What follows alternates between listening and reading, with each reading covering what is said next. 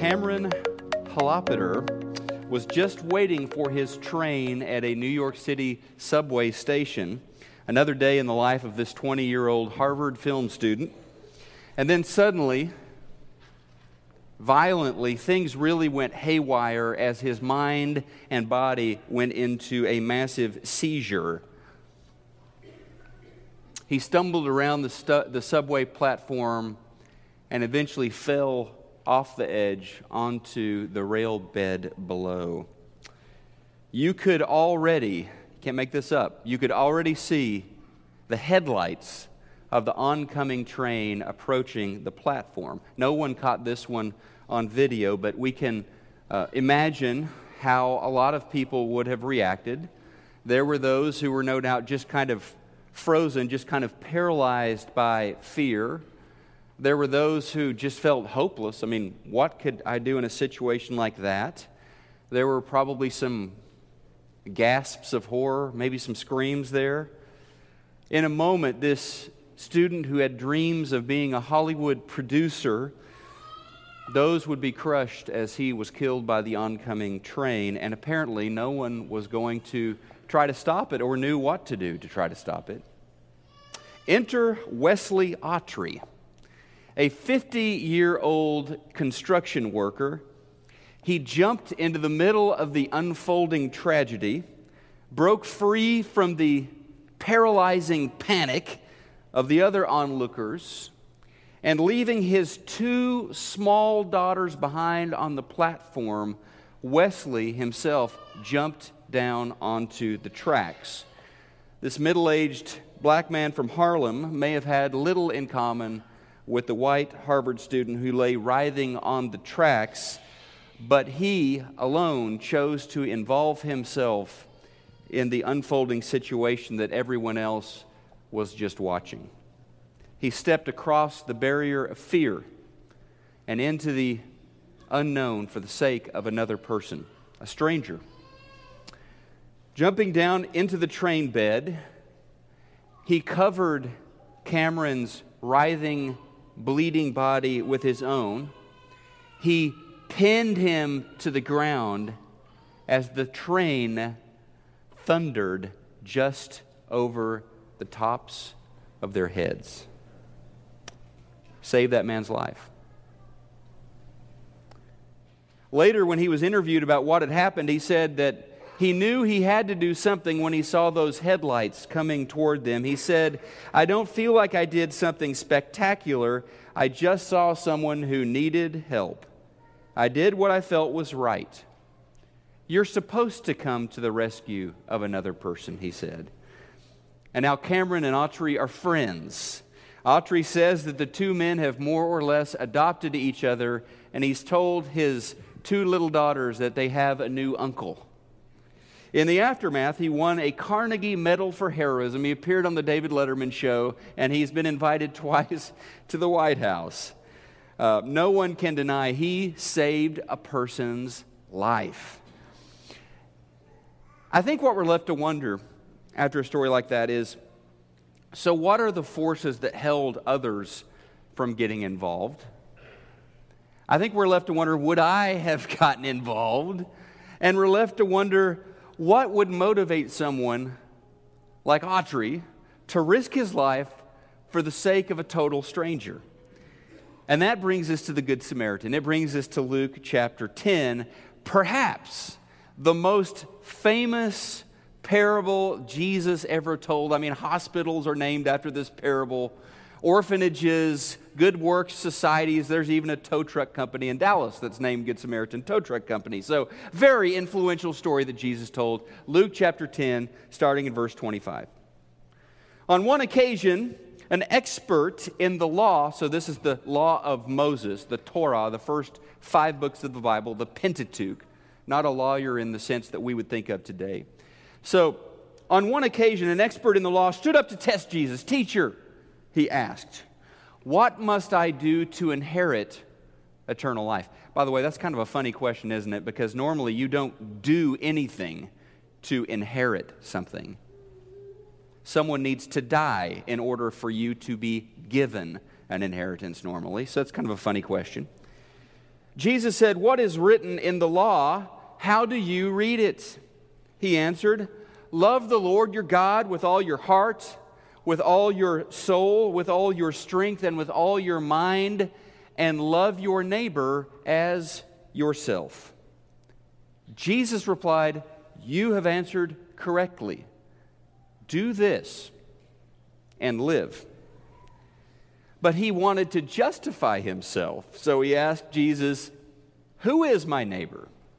Now I want to pause right here before we get into the parable itself. This is the setup to the parable. This is what brought the parable on. Jesus is going to launch into that, but there's something more happening that we can easily miss. So, when a rabbi was teaching, usually they're sitting down, okay? That's where they would do their authoritative teaching. They would be seated and when one of the disciples or someone had a question, they would stand and silently wait to be acknowledged by the rabbi. So that's what is happening here. This man, an expert in the law, stands. Now, in this situation, he's not asking a question to, to clarify something or to understand something better. Luke tells us he's asking a question to, to test Jesus, he's asking a question to trap Jesus. He is the hunter, all right?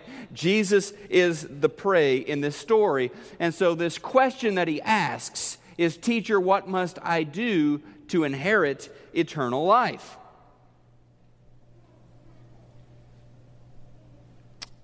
Since he's a legal expert, he should know the answer to this question. And so Jesus just turns it around. This is what Jesus does, so brilliant.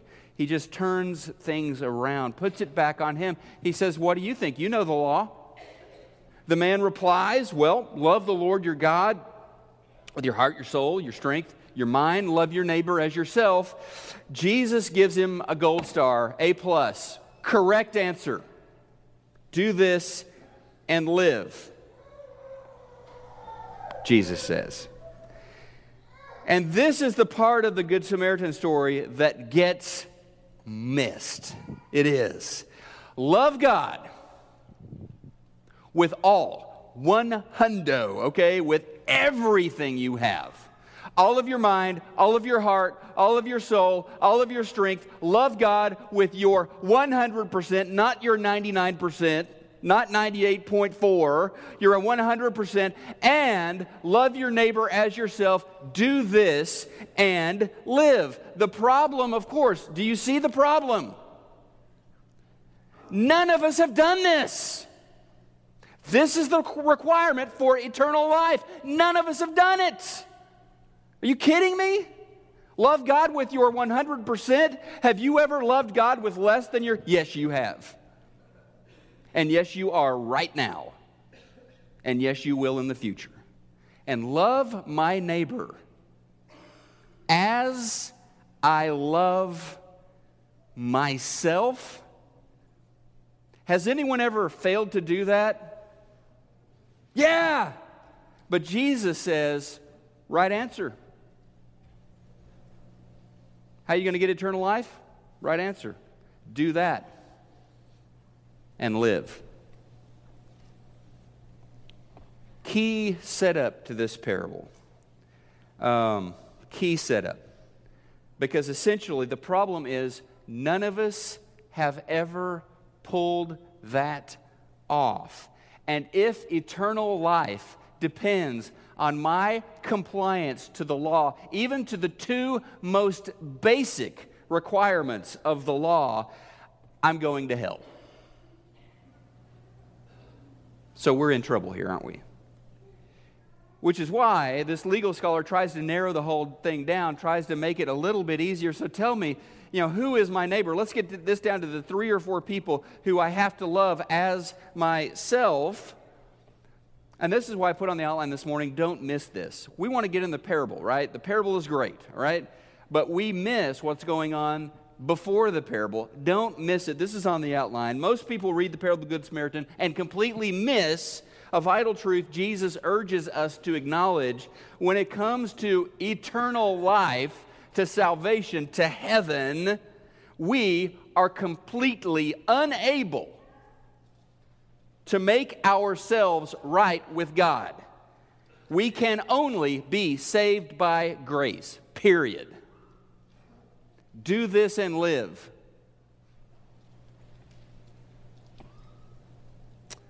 That's what pretty much every religion on the face of planet Earth says do this and live. Now, the three, four, five, six things may differ depending on the religion you're talking about, but do this and live. That's what pretty much every religion teaches. Follow these steps, follow these practices, pray these five times a day. Um, do this and live. Get this stuff down. You're right with God then.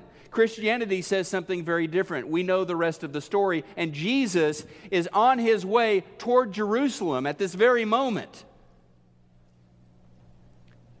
The, the, the death, burial, and resurrection is just about to happen. What a perfect setup for this because Christianity tells us something very different. It doesn't say do this and live, it says Jesus already did this so you can live.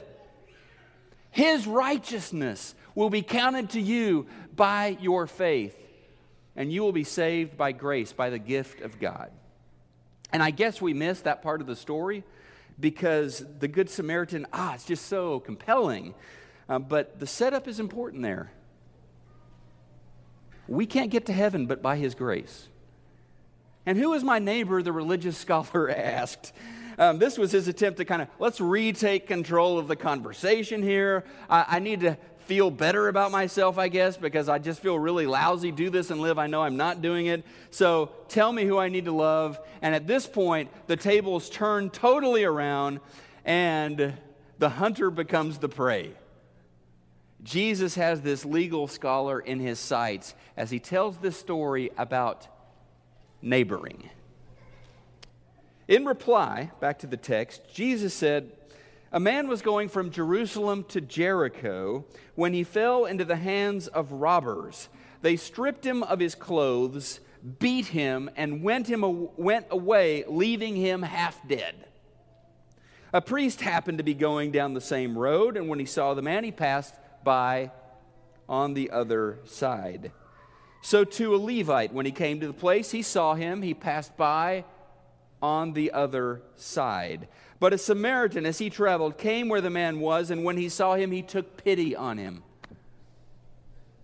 He went to him, bandaged his wounds, pouring on oil and wine. Then he put the man on his own donkey, took him to an inn, and took care of him. The next day he took out two silver coins, gave them to the innkeeper. Look after him, he said. When I return, I will reimburse you for any extra expense you may have. Now, Jesus is asking the question Which of these three do you think was a neighbor to the man who fell into the hands of robbers? The expert in the law replied, The one who had mercy on him. Jesus told him, Go and do likewise. So there's a crime scene. On that highway that connects Jericho to Jerusalem. At the scene, we have a victim who is bleeding out, half dead, been attacked, been robbed, been left to die. Now, we get this glimpse of the way people usually respond to someone who is in need as we watch the priest and the Levite just walk by. The priest is on his trip, spots the victim, stays as far away as he can, stays far enough away so he can't see the real situation, the real condition of the victim. Maybe the guy's already dead, just turns his head, just keeps walking. The Levite comes along and does the same thing. And we would like to be shocked we would like to read that and think, how could they do that? But we know we've done the same thing. I know I've done the same thing. Getting involved, it's always risky. It definitely takes time. It took time yesterday to be up here helping with packs and pencils. For those of you who serve, thank you very much for doing that. It takes oftentimes a financial commitment, and you're not always sure when you get involved in helping someone exactly how much of a financial commitment is going to be involved. And so, in the story Jesus told, to top it all off, they don't even know the victim. They don't know the guy. Now, we like to spend a lot of time, I mean, I, will just speak for myself. When I read this parable, I like to sp- spend a lot of time imagining so why? Why did the priest and why did the Levite not stop? What were their excuses? What were their reasons? And uh, we could come up with a lot of different potential excuses, but we know they were God fearing people. We know they were people who knew the Word of God. Uh, maybe they, they chose not to stop that's what we know but maybe the levite when he got to the temple you know said you know i really probably ought to say a little prayer for that guy on the side of the road. I'm going to pray for him. Maybe the priest sent a letter to the highway patrol the judean highway patrol. Hey that road is not safe. You need more policing on that road. Maybe they chose to do something. They did choose though not to help the guy we know that. There's a story about a guy who, who died, went to heaven, arrived at the pearly gates, was greeted there by St. Peter. Peter said, Hey, before I open the gates and let you in, I need to ask you something. And the fellow that had just arrived there said, Well, fire away. Peter said, So why should I let you in? Tell me why I should let you in. The guy thought for a second. He said, Well, there was this time when I was walking late at night in a very sketchy part of town, and I heard something going on in this alley. So I turned into the alley to investigate, and there at the end of the alley, there were these four guys who were attacking this young lady. One of the guys had a knife. And I thought about it and I decided to get involved. And I ran in there and placed myself in the middle of that situation so that that young lady could be safe. And Peter just said, Well, wow, it's impressive. So, so when did that happen? The guy looked at his watch and said, About two minutes ago. Uh, two minutes ago. Getting involved is risky, okay? We know that. We know that. It's risky. Um, what were their excuses? I, you know, You've heard them before, I imagine. Might have been some religious reasons, you know. If, if the guy was already dead and the priest didn't know, Levi didn't know, you know, if the priest touches a dead body, comes into contact with one, he's ceremonially unclean, can't perform his duties at the temple. Maybe that was the reason. Uh, maybe they had, you know, an agenda, to, and I I've got to be there in an hour. I can't stop. I, I don't know what the real. All we know is they didn't stop. Okay, they didn't stop to help. There are always plenty of reasons not to help, aren't there? Well, lots of reasons. Some of them sound pretty good. Back to Luke chapter 10.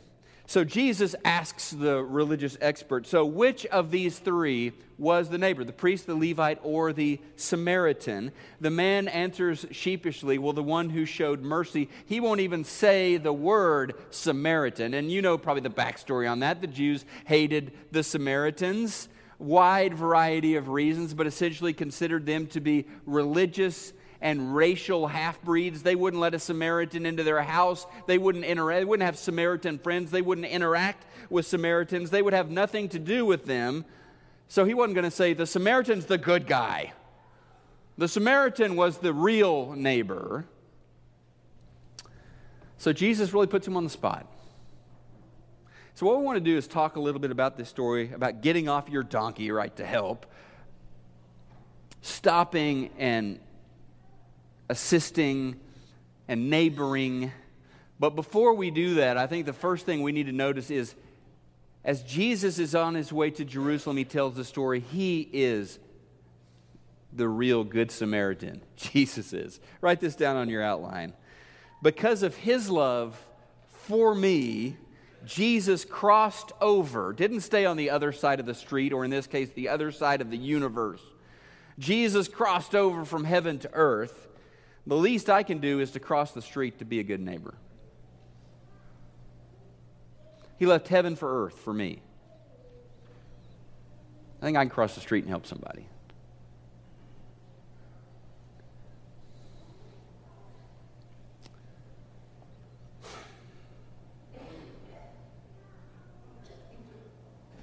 The parable shows us a priest and a Levite who deftly managed to ignore the man lying on the other side in the ditch who was bleeding to death. Stay far enough away so they could never really see the situation that person was in. Would you agree with me? There are lots of folks out there around us who are in a ditch. People at work, people in your neighborhood, people at school who are lying in a ditch bleeding. I mean, not literally, but maybe, you know, last week they got that, that gut punch of news from the doctor's office that their spouse is dying. I think about two of my neighbors. Well, three of my neighbors, really. Elderly couple, live three doors down from us. Elderly couple who have an adult daughter who is seriously mentally ill. She cannot take care of herself. She is given to fits of rage and violence, throwing things, breaking things, escaping and wandering around the neighborhood, which is where I found her one time. Didn't know who she was, but she was wearing a nightgown, bloody. Finally, was able to get from her where she lived to take her home. And I'm thinking, oh Lord, how many doctors have they been to to try to help their daughter? How many facilities have they tried to find who would take care of her? Isn't this the time in their lives when their 45, 50 year old daughter is supposed to be caring for them? What's that like hearing her screaming wondering how you're going to control her physically. So many people around us, and maybe behind the door of their house, that are struggling, that are in a ditch. People who've gotten themselves into a spiraling debt cycle and they can't figure out how to get out. Folks who, no fault of their own, they were victims, they were abused sexually by a family member when they were young and they're still living with that. They look fine, they're not fine. How many people around us, I mean, really, how many people around us are in a ditch? And I guess the better question is then, how many people are willing to get close enough to them to even see that they are in a ditch? To even be aware of their situation? So, loving my neighbor, this is on your outline this morning. A very challenging parable for me. I think it's a still very challenging parable for all of us. First thing is this loving my neighbor means that I'm actually getting close enough to see. I'm not crossing to the other side. I'm not looking away. I'm getting close enough to see around those around me and to know the ditch that they're in, to understand their circumstance, to understand their situation to be aware of the messiness of their life, to help them. I can't help them carry that burden until I know what it is. It, it means also that I'll look to improve someone's circumstance. And this is the heart of the Good Samaritan, isn't it? It means that I will seek to improve their circumstance without expecting anything in return. Good Samaritan didn't expect anything back. In fact, he expected there to be probably more expenses, right? Uh, I'll come back and I'll take care of the extra expenses that no doubt will come up. That's the Samaritan to a T. Next, it means I'll recognize anyone as my neighbor. These are some unlikely neighbors in this story, right? And they're really they're strangers. They didn't know each other. I will recognize anyone as being my neighbor who God has put me in a position to help. My neighbors may be arriving at DFW today from China, and I'm in a position to help. It's not rocket science. Neighbors are close, okay? Neighbors are close. They're coworkers. They're people in the city that you live in. They are the people around you. Neighbor is a neighbor is someone who's close enough for you to help. the Samaritan was a good neighbor not because he wrote a check to the United Way. Okay? Not that that's a bad thing, okay? But that's not why he was a good neighbor. He was a good neighbor because he saw a need and he stopped and he personally helped that person. Now, this may be the most challenging part at all because I think there is a twisted logic that comes from the pits of hell. This twisted logic that is always talking about reaching out. We need to be reaching out more. That is always discussing how we might do more community outreach or win the world for Christ. Always talking in these beautiful generalities about the mission of the church, considering works on the other side of the sea, but doesn't even cross the street to help somebody. I don't think the story lets us get away with that. Do you? you know, there's one more thing this story shows us, and it's that the Samaritan, when he got involved, he wasn't just looking for the easy way out. The Samaritan was very obviously committed to the long haul, to the recovery of this victim, of this new friend of his. Remember, he got off his donkey he got the poor guy bandaged up, applied some oil and wine, some medicine, you know, to kind of antiseptic stuff for the wounds there. Put the guy on his donkey, transports him to the inn, pays the bill, says, I'm going to what? I'm going to return at some point. I'll be back by here in a little while. I mean, he's involved with the situation. He's not just flipping a nickel to somebody, you know, sitting on a street corner. So if I'm going to be a good neighbor, I'm going to commit to the long term instead of the quick fix.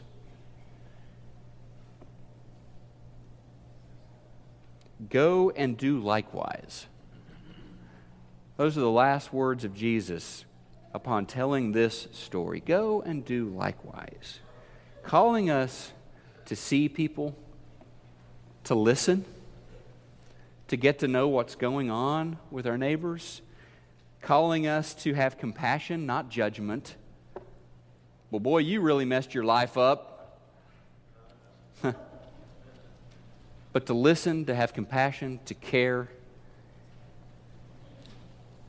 and to appreciate the ditch that they're in and see how we can help pull them out. And isn't that what Jesus did for you? Isn't that what Jesus did for us? Um, he saw the ditch that we had gotten ourselves into, and He came to our rescue. He saved us by His grace, and literally, we are saved by the charity of God. That word grace is charis in the Greek, from the root word of our word charity. Now, go and do likewise means that we have been pulled out of the ditch not so that we can just hang out by the side of the road and wait until wait until we get to go to heaven. It means that we have been saved to follow Jesus, to do likewise, to get out there and share his love by getting to know people, having relationships and sharing his love with them. So I guess that's the question. Will we accept that call to be a good neighbor? And the other question would be this um, I can't promise you, you know, that you're going to end up like Wesley Autrey, that you're going to get invited to the White House or get a medal to hang around your neck or, or anything like that. In fact, the promise is way better than that, isn't it? It's God inviting you to be his son, his daughter, inviting you to live with him forever in glory. So, will you accept His grace? Will you believe on the name of Jesus, the one who stopped, who saw you in your situation, and who, who got involved to the point of giving His life for you? Will you accept that? Will you be baptized into Christ? Will you follow Him? Let's respond as we stand together and worship.